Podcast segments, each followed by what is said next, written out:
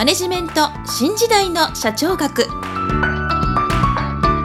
こんにちは。中小企業診断士の六角です。今回はマネジメント新時代の社長学の第56回をお届けいたします。今回のテーマはセグメンテーションとターゲティングです。もし私の著書図解でわかる経営の基本一番最初に読む本をお持ちの方は126ページ第6章第2節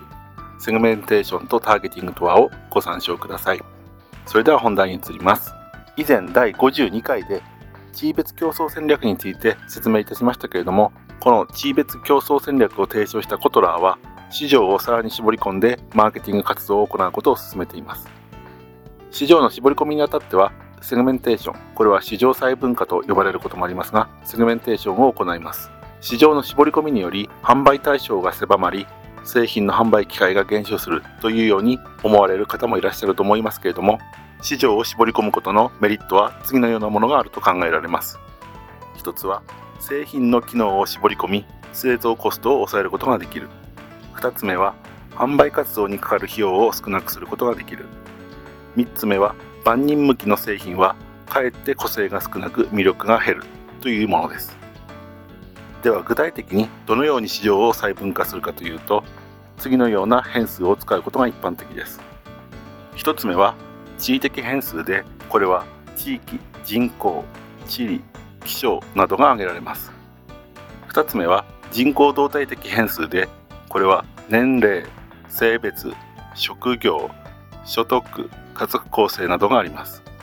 3つ目は心理的変数でこれは仕事思考趣味思考都会思考自然思考社会的といったものがあります。4つ目は行動変数で常連初心者大量消費少量消費製品への関心といったものがあります。5つ目はベネフィットでこれは快適さ便利さ経済性品質健康といったものがあります。もう少し具体的な絞り込みの例としては人口動態的変数で働く女性心理的変数で仕事思考ベネフィットの変数で便利健康といった変数を使って絞り込むと忙しいキャリアウーマンに向けて便利で健康な製品を市場に投入しようといった絞り込みを行うことができます。このセグメンテーションの次の段階はターゲティングによって標的とする市場を決めます。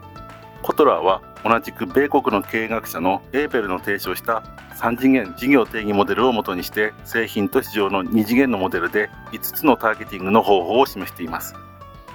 このモデルは市場を3つ製品を3つに分類し9つの市場を想定してどれを選んでいくかというモデルですけれども1つ目は